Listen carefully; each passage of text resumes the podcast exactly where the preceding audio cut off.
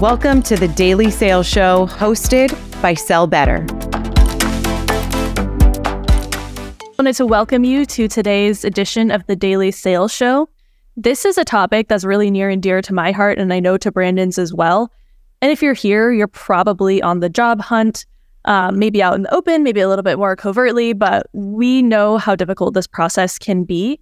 And so we wanted to dedicate a full show to prospecting techniques to help you land the sales job that you want. Brandon has been through this process a few times recently, and he shares incredible content about it on LinkedIn. So a must follow when we're done with the show, but really excited to dive in. And as you're coming into the room, please be sure to let us know in the chat where you're tuning in from. We were just chatting. Brandon's in Tallahassee, which is where I actually went to college, and I am in Miami currently. So would love to know where everyone is. Got Little Rock, Minnesota, Austin. I feel like Minnesota's been popping lately. I got a lot of like prospective buyers in that Minnesota Midwest area. There we go, yeah. Nebraska. All right, Midwest represent. Nice. I'm seeing Montana more and more often too. I talked to somebody today who's like moving out. Oh, wow. Yeah. Big Sky is on my bucket list. I always look at the pictures and I'm like, I got to get over there. Yeah, it looks absolutely gorgeous. Well, okay, we got a few Canadas as well. Amazing. All right, Canada represent. Thank you all so much for being here. If you were in the sales space, if you're at all active on LinkedIn, if you are at all job hunting, you've probably come across Brandon's content before. He really does have one of the strongest accounts, I would say, on LinkedIn for sharing content about finding new jobs, effectively prospecting, diversity and inclusion in the workplace, all sorts of incredible things. So Brandon is a senior account executive at Matheson, and he has, as I mentioned before, quite a bit of experience in this process of job hunting, trying to land new roles, getting promoted from SDR to AE between companies, which is no easy feat. Brandon, why are you so passionate about this topic? Yeah, basically because I feel like I have lived the experience that so many, not only just sellers, but just people in the workplace and in tech in general have experienced the past year or two. You feel like you're up for a promotion coming soon. You grind and you've done one-on-ones with C-suite, et cetera. And the next thing you know, all of your computer tech, your email, all that shut down the next day. And that happened to me twice this year. So I totally get when people feel defeated, when people, have lost morale, when sometimes you need to take a couple weeks and just debrief and really like connect with your family to make sure that your mental health is in check. That's definitely something that I had to do. So the reason why I am, I feel like this is very purposeful is because I feel like right now, like the market is tough, and I feel like a lot of folks need, a couple different tips and tricks to really stand out. And I would love to share some things that have worked on my end for me, and hopefully it'll be helpful for some folks out here today. Yeah, I appreciate you sharing that, and I know it is going to be incredibly helpful. It's like, I feel like just like almost everything else in this life, this process is a little bit of a game. And so having to stand out from so many thousands of qualified applicants, there are certain things that you can do to really increase your chances. So everyone who's here, you're already on the right track. Can't wait to dive into the show. But first, just want to chat just a little bit more about Sell Better and how we can help you. If you're here trying to land a sales role, you're probably also looking to up your sales game, learn more skills. We have shows every single day with a range of leaders in the sales space, chatting about everything from cold calling, cold emailing, AI, job applying, as we're talking about now. So go ahead and scan that QR code on the screen or go to sellbetter.xyz to see the shows that we have coming up. We also have a YouTube channel with a lot of on-demand content, really some shorter, more actionable content that you can, if you have a 15-minute break and want to learn something new, I would recommend checking that out as well. Super special thank you to our partner, J.B. Sales, for making this show possible. Really appreciate all the support and allowing us to continue to produce these shows. For our drop of the day, check out the Sell Better hotline in the chat. If you were looking to get started creating content on LinkedIn, which is definitely something we're going to recommend in this show, the Sell Better hotline will help you do just that. So it's a 30-day program. The Sell Better team will help give you prompts, help you make videos, help you basically get 30 days of amazing content to share to kickstart your journey. So definitely something worth checking out. All right, as we jump into today's agenda, would love to just hear who is in the room today. Are you an SDR? Are you an AE? Or also, what kind of role are you looking for? That'll kind of help us tailor the conversation, make sure we're talking about all the right things. As you're doing that, the three main portions of our show today are going to be, the first one, we're going to chat about why it's so important to be intentional about the job hunt, why you shouldn't just go easy apply on LinkedIn to 100 different jobs and kind of hope for the best. And we're going to talk about the better way to approach it. Next, we're going to chat about how to get your application to stand out from the rest. So I've seen job postings recently where one role gets 6,000 applicants. Like, how do you stand out from those 5,999 other people? We're going to chat through some actionable strategies for that. And then finally, we're going to talk about how to make you yourself a top contender during interviews, because getting your application is only half the battle. You sometimes have to go through long, grueling interview processes, and there's some really important tips we can chat through to set yourself apart. So just to kick us off, Brandon, why is it not a good idea if you're looking for a job to just go on LinkedIn and easy apply to the first 100 roles that match your qualifications?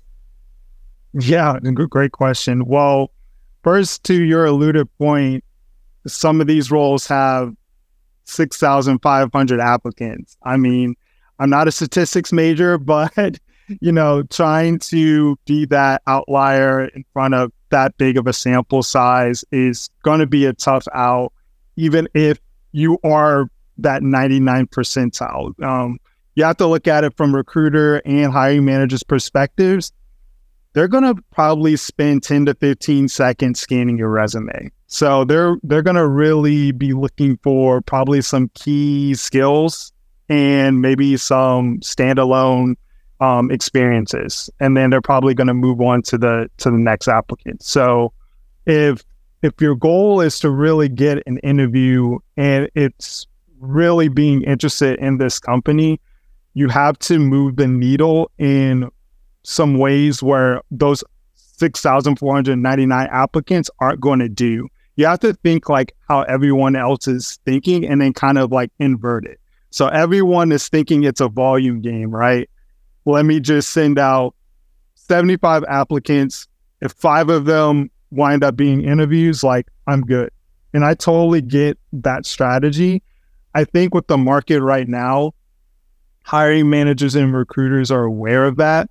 And so you're actually giving them more leverage with that, because they now are going to spend less time looking at specific resumes, and they're going to actually probably hear referrals out even more than they did before, because they don't want to spend all the time and effort looking at all these applicants either. If they can find someone in their network, a close friend of them, to say, hey, Sydney's a great candidate. She has so much awesome like AE experience.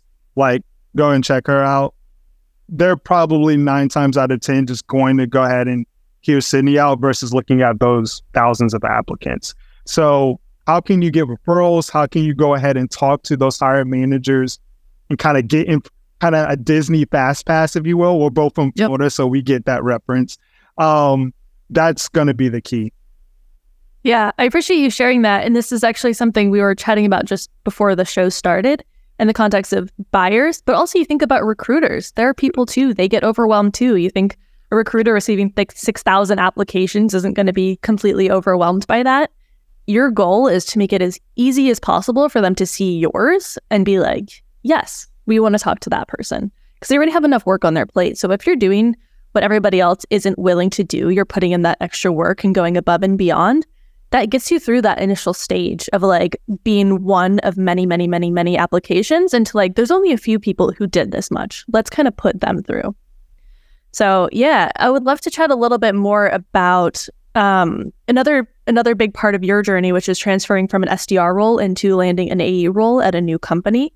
I know something that a lot of people struggle with is wanting to apply for jobs, but not feeling like they're particularly qualified or not really knowing how to explain their qualifications in that process. So if somebody's looking to land a role, but they're a little bit nervous that their qualifications wouldn't quite stack up, how would you go about approaching that in this initial application process? Yeah, I think a lot of folks, and you, first of all, your emotions are validated. Like, I was also nervous, you know, after getting let go with Sendoso this January. I knew I had the skills based on, like, you know, being with the one-on-ones with my AE, seeing a lot of the ops that I, you know, helped create go all the way to close and getting a lot of that experience. So I knew I had the skills and experience. It's just, how could I show that versus just like saying it? And it's definitely nerve-wracking to like put yourself out there. I think the key is to, first of all, get ahead of the objection. So the recruiter hiring manager, they looked at your resume, they looked at your LinkedIn. Like, there was no secret that I had about 16 months at Sendoso at SDR. Nowhere on there you're going to see account executive, right? They see that. There's no reason to like pretend it's not there. So in a lot of those interviews, I just call it out. I'm like, hey, you're right. I haven't been a account executive before. If that's, you know, however, like, I've been able to set up mutual account plans. I've been able to, you know, send my AE some points of contact to multi-thread in the deal to get other stakeholders involved.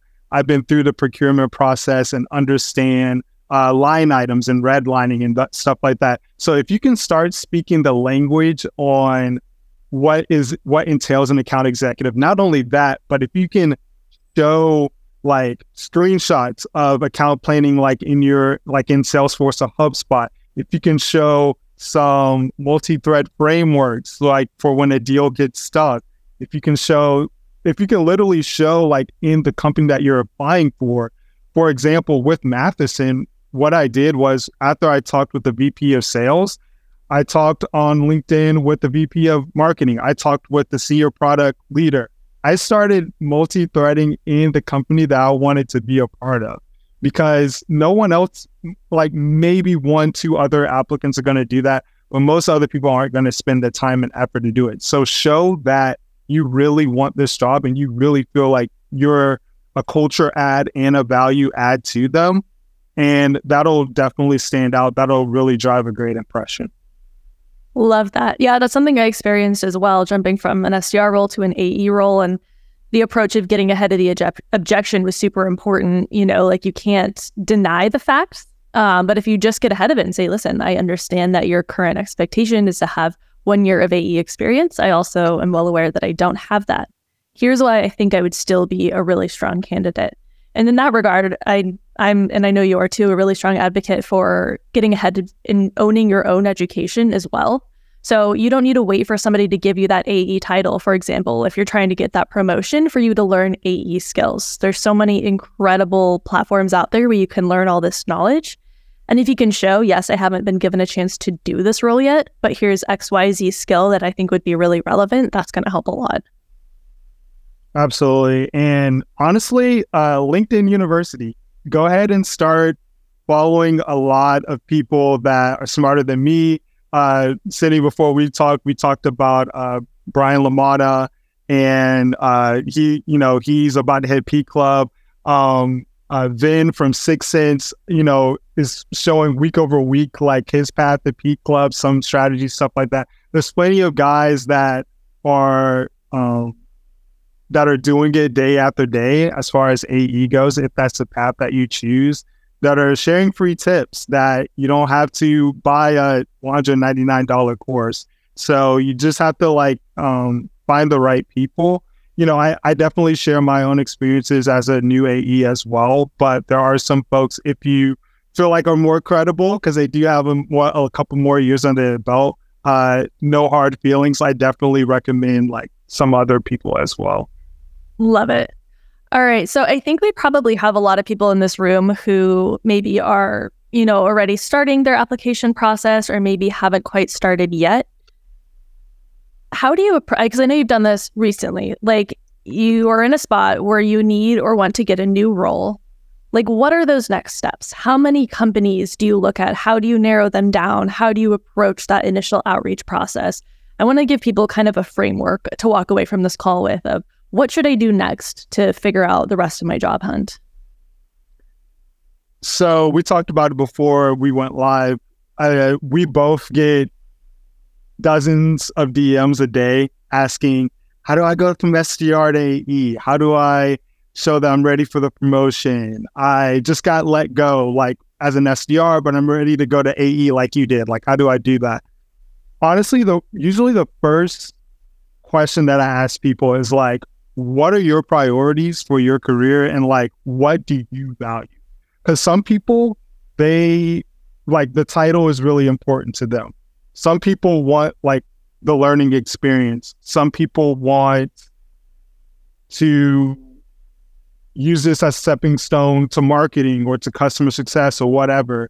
And then some people care about culture. That's number one of their priority. Some people think career development's number one. Some people, autonomy, like being able to kind of do your own thing, like A/B tests, those kind of things. So it really depends on what's important to you. Like, what is your priorities when you wake up in the morning? Like, what's going to get you excited to like open up that laptop and get going? Because that's going to look different for everyone. So I feel like getting that down first. Shout out to Amy Volas. I actually used her free job scorecard. She has like there's a lot of different questions on there that really helped with my reflection and really helped with my clarity on what I want in the next job. And it really helped me narrow down those companies. But to answer your question, Cindy, I would say I never try to interview more than 5 companies at a time. One, for my own mental health, I wouldn't be able to spend the right amount of time in research and into like focus on specific people and things like that. I wouldn't have the bandwidth to do more than 5. And honestly, really this past time, I wasn't doing more than 3.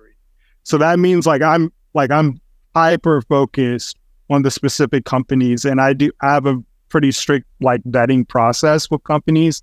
And that just works for me, but I know some people maybe can handle a little bit more, but for me, it would be like 3 to 5 companies. And after that, like after the first interview, like based on my questions, I get a pretty good vibe if I want to continue the interview process or not. Because you got to remember, this is mutual. Like a lot of people think like, oh, great, I'm on the second round. You know, that's a good signal. And it's like, no, like I've declined, like, I can't even count how many I've declined to like continue on to like a second interview.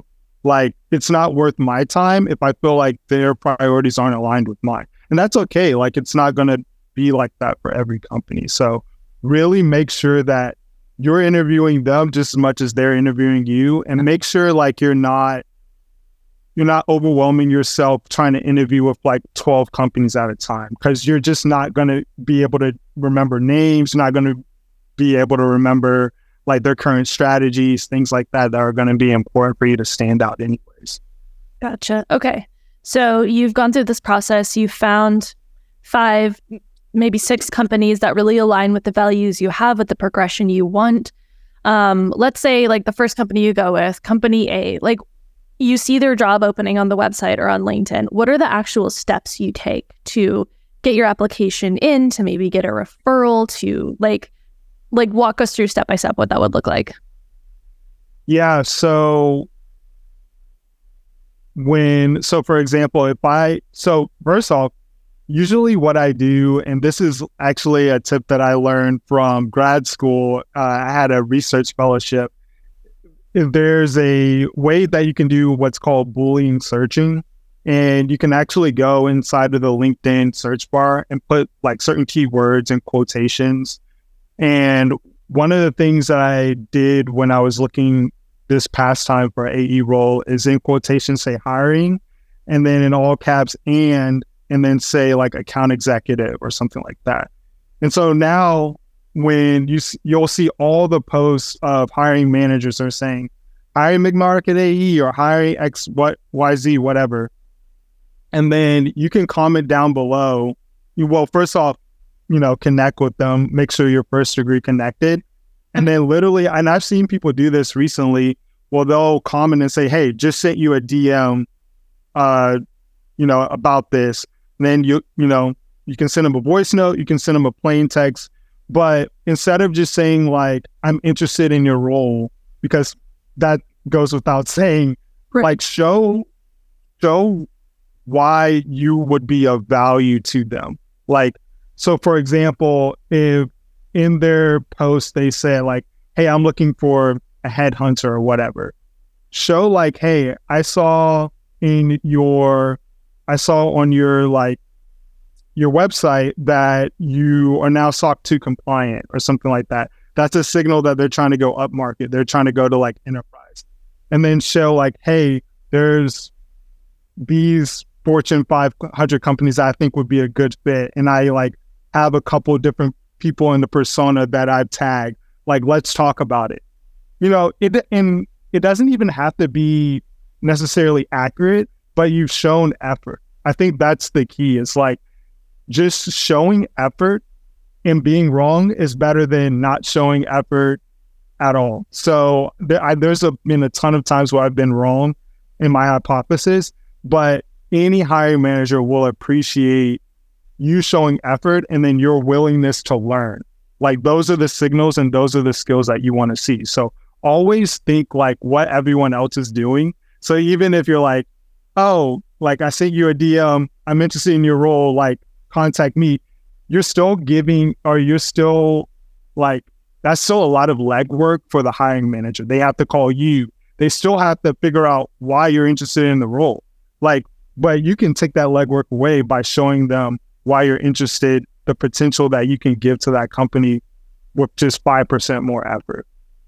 Love it. I think an important thing to remember is that the recruiter, headhunter, they don't necessarily have like, I need to hire this particular person. They want to hire the best fit for the job. And if you make it easier for them to see that you're the best fit for the job, you're going to have a much higher chance of getting that job, So like, yep. They're not, I know it's like sounds kind of weird to say, but it's not like they're against you in any way. It's just like if you're one of thousands, it's hard to stand out. But if you can show them and make their job as easy as possible, of like, I'm looking for somebody who checks these boxes and has these characteristics. And if you show them you have those characteristics in a way that's a lot clearer to see than any of the other applicants, you're going to really increase your chances. So I love that you shared that. Okay, so you found some companies, you did those Boolean searches, you've connected with some of the headhunters, left comments and send like insightful DMs about why you're actually interested, showing that you're putting in some effort. Do you connect with anyone else at the company? Do you ask for a referral? What else goes on in that process? Yeah, absolutely. So if I don't hear back from the hiring manager, like probably with 48 hours, if it's on LinkedIn, I can't tell you the amount of times that I've gotten a reply after just sending a GIF with like no other words. Like just there's this popular GIF of a guy that's just like sitting like on a porch bench, kind of just waiting there. And I've sent that GIF so many times, and then people think it's funny, they respond, things like that. So get creative in your bumps. That was the first thing I would say. If you still haven't heard back from them, you could either one, try to find their phone number, their personal number, and leave a voicemail. So White Pages or True People Search, those are like free contact databases that I've used. If that doesn't work, then I start like threading out to different people in the company. So, and it doesn't have to be in sales in particular. It could be. So you could, like, if you want to be an AE and you find an AE for that company, go ahead and reach out to them and say like, hey, have an idea for your hiring manager, want to hear his thoughts kind of thing. If that doesn't work, then I would start going outside of the department, marketing, product, whoever, just start trying to tie it into like what's in it for them and how they can how is this going to make their job easier? How big of an impact do you think having a strong personal brand on LinkedIn has had on your job search? Let's put it this way. The SVP of revenue at Denim Social reached out to me specifically because of a post that I made afterwards. The senior product manager at Matheson DM'd me saying that the VP of sales wanted to speak to me immediately after a post that I shared. I don't think that's a coincidence.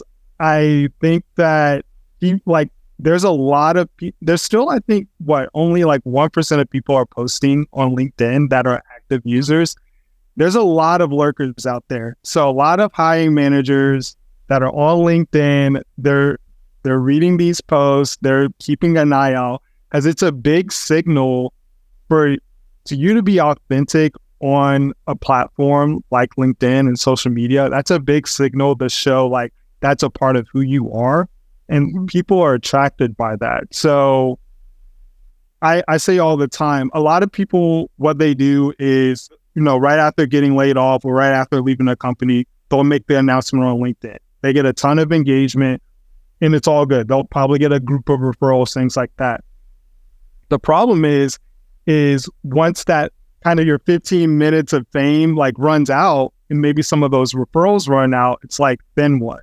So continue to post about your job experience. I can't, both of those instances I said I got referrals to the jobs that I actually got. It wasn't the initial I get laid off post. It was the post that I kept iterating about my job experience, giving tips to other job seekers from things that I'm finding out, mental health tips, anything to just stay top of mind of saying hey, I'm still available, but without saying it directly, hey, I'm still available. People are going to keep you top of mind. They'll keep giving you referrals. You'll have a lucky opportunity where, a VP will hit you up. It's going to happen. You just have to stay consistent with the posting. Yeah. And I do want to provide another perspective there too, because, maybe you're looking for a role and you haven't been laid off. Maybe you are not as public. Right, that's true. Search. That's another real application. Or maybe you're just trying to make sure that whenever it comes time to look for a new job in the future, you'll be in a good spot. So I'd say just generally posting consistently on LinkedIn and building your personal brand has so many practical benefits. So even if you're not posting about your job search, if you're posting about what you're learning or other interests of yours, having some sort of a consistent track record of showing up and sharing valuable content, that effectively replaces a resume, right? And this is another case where it helps the hiring manager. If they have two candidates who on their resume are similarly qualified, but one of them has a year of consistent posting and sharing ideas and information, you can see their growth and their willingness to show up, and the other person has a completely blank profile, it's going to be a little bit easier to make the argument for the person they have more information about. So I'd say even if you aren't able to share publicly that you are searching for a job, as I know happens sometimes if you're in a situation that maybe isn't so great, still show up and post, because that will go a long way into helping you land a new role. I know for me personally, it made a really big difference in the last 3 job hunts I've done. So definitely. Right. And the other thing too is I want to preface that I'm happy at Matheson and I'm not currently looking, but I will say, there's a lot of hiring managers that are trying to poach too. So even if you're not saying hey, I'm available, whatever, people do come to you, even if they see that you're with the company right now and saying hey, not sure, if you're looking or whatever, but you might have this position open and really love your content, yada, yada, yada. So I think to your point, if you can't go public with it about, not being happy where you are and stuff like that, continue to post and be a thought leader. People kind of what I was alluding to before, people gravitate towards that and they want you to be on the team. They want you to be on their team. They might try to poach you, even if you're not a free agent. So. Yeah, I would say only good things can come of showing up and consistently posting. Plus you meet so many people You never know what kind of doors that's going to open. So, all right. So we have found some roles we're interested in. We've reached out to the hiring manager. We've reached out to some other people in the company. They call you back and they say, yes, we want to go ahead and interview. How do you make sure you show up to that interview and continue setting yourself apart from everybody else who goes through this process? Yeah, I don't know if you want to pull up that one Gong screenshot that I showed, but the number one tip that I usually have for people who are interviewing is to get really crisp on sharing your stories. You want to have, I would say, probably 3 solid stories of having to deal with some form of adversity in a workplace. So in the context of SDR AE, a lot of that's going to probably deal with some type of handling of an objection or having a deal be stalled or what happens when you get ghosted. Anything along those lines. I feel like every seller has experienced those type of adversities. Share that story. Share like why it was a problem. Share the solution that you had for it. Share the result that came with it and the lesson that you learned to, you know, prevent the odds of it happening again. That's what hiring managers, that's what VP of sales leaders really want to see. They, and to this screenshot that you're seeing here, like more people are going to remember those stories than remembering you sharing, I had 120% quota attainment, you know, quarter over quarter. While that's great, again, if we have like, you know, 6,500 applicants and they're interviewing probably a handful of those, it's fair to assume that those people are hitting quota too, right? So how else are you going to be able to differentiate? You have to be able to share stories, have great communication skills, because sometimes that is really going to differentiate yourself as an AE. Sydney, I know you can probably attest to this. Being able to be concise, being able to be a good listener, being able to share a narrative and share like impact, emotion, those kind of things is very, very key to people being interested, people continuing inside of a deal, those kind of things. So that's what I believe hiring managers want to see. This Gong statistic, I feel like, supports it, that stories are better than statistics. So that's, I think, the number one tip that I would say for, you know, aspiring SDRs and AEs. What if somebody doesn't know what story they want to tell or wants to get better at telling it concisely? What are some strategies you'd use to approach that? Yeah, the framework that I use, and it's kind of stealing from, if you're a fan, I know I referenced Disney earlier. If you're a fan of Disney, not sure if you are or not. But anyway, Pixar actually has this like story selling framework that's super popular now. And it's somewhere along the lines of like, once upon a time, there was this. And then one day this happened. Because of this, this happened. And then because of this, this happened. And then until finally this thing happened.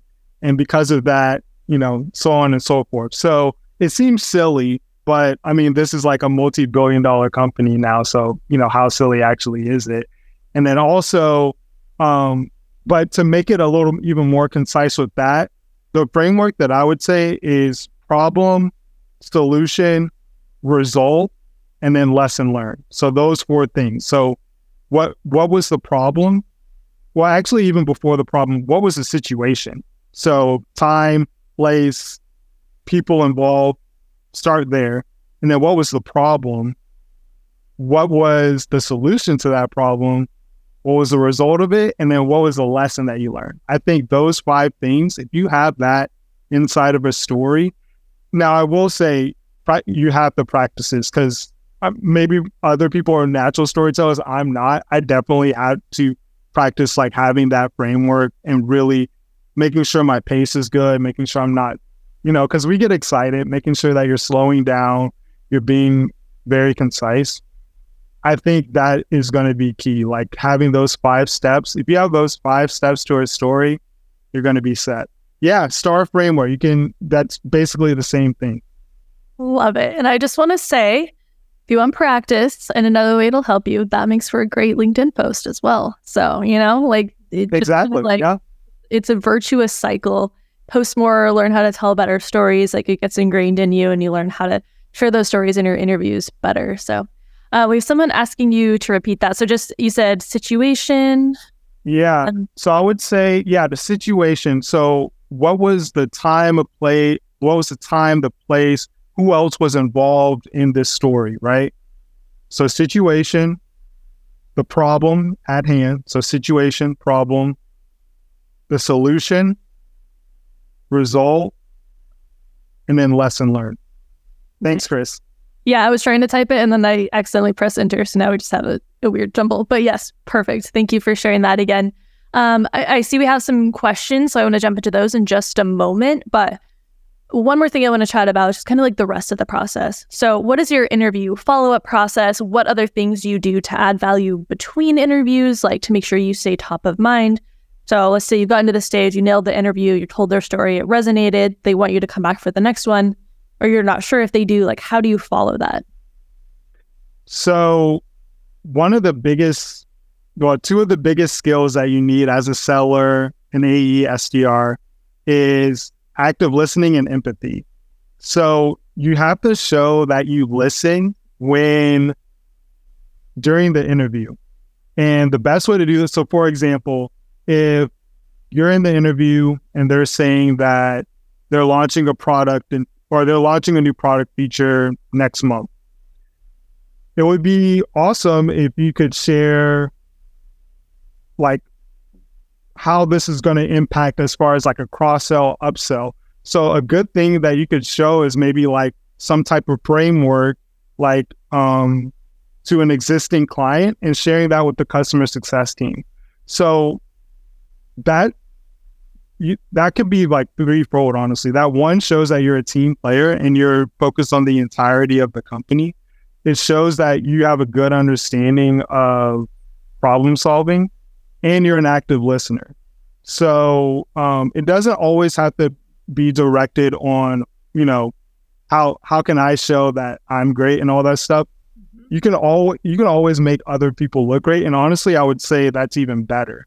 So really make sure you're paying attention to, one, what the hiring manager is saying, and then the implications of what he's saying. So like kind of the why behind the why, you know, like, well, why are they launching this product? Well, they're probably launching this product to either get cross-sell opportunities with existing clients or be more attractive to new clients. Both of those things impact AEs, right? So you want to make sure that you're aligned with where their strategy is. So I would say that's probably the thing that I do with my follow-ups the most, is really make sure, you know, that I'm writing notes, the key points, the key strategies that the current company's doing. Now, this isn't scalable, by the way. Like, you're not going to be able to just say like, here's this, and then send it off, you know, as a follow-up to 15 companies, which is why I say don't easy apply, because it's easier, but you're not going to stand out. So if the goal is to stand out, it's going to take extra work. Like, this takes a lot of your time, but at the same time, well, this is speaking as if you don't have a current job. But if you are open in the market and you don't have a current job, it's kind of like, this is your job now. Like, you have the time, right? Like, you have, you know, hours in your day to put in this work. So why not go ahead and give it your all?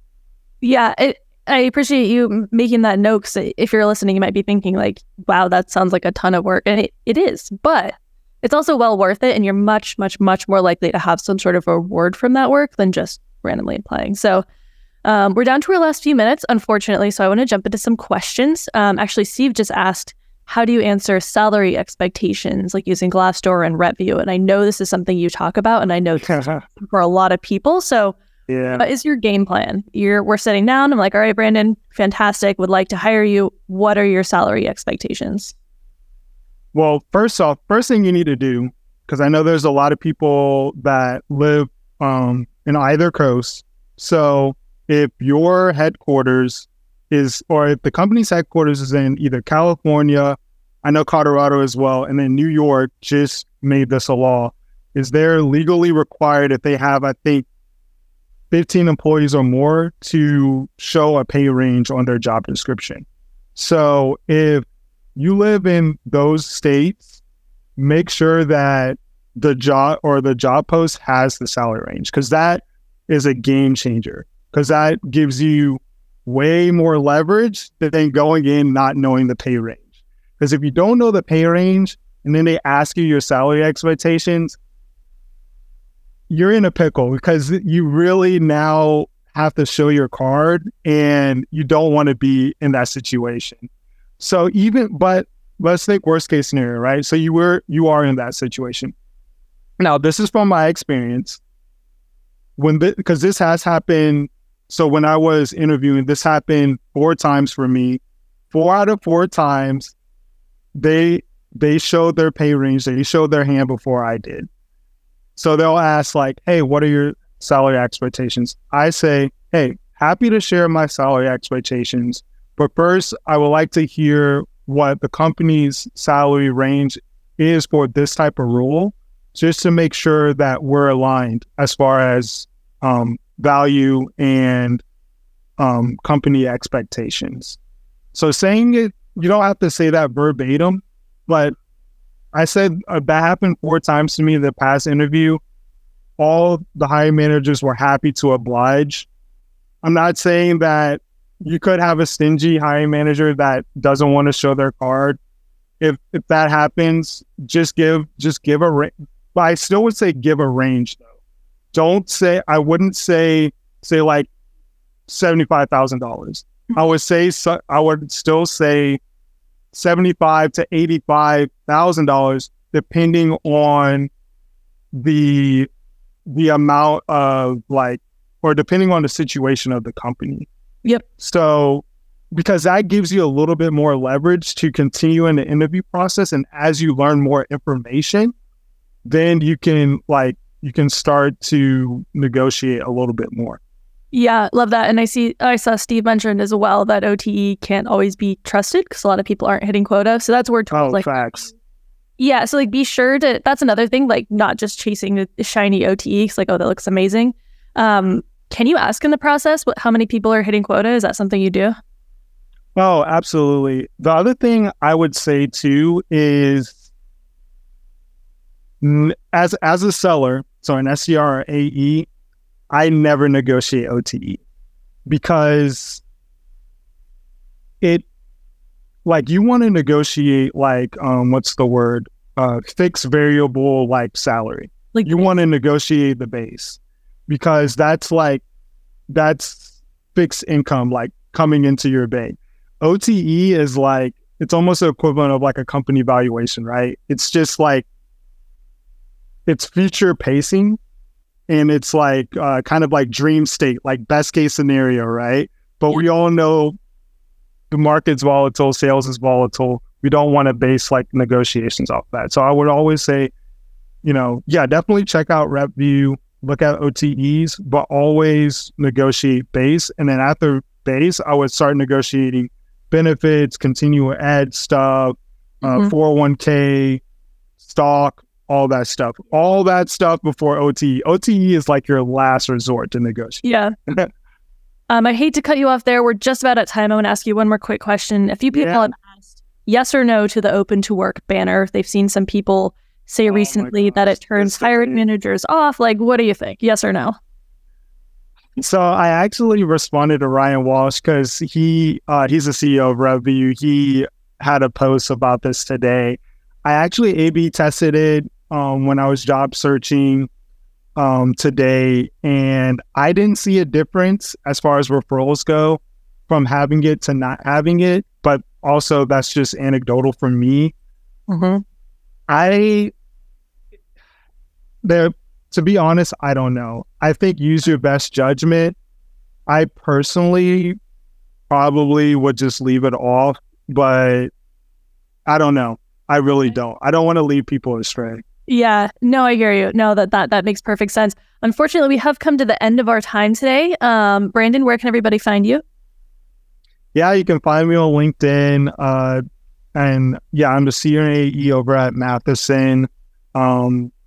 And we talk a lot about diversity and inclusion. So if that's something that you or your team are interested in, you can always hit me up.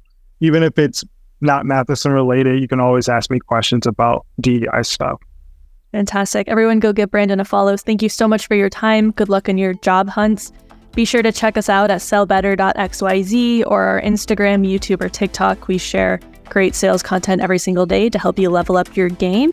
And yeah, happy hunting. Hope you have a great one.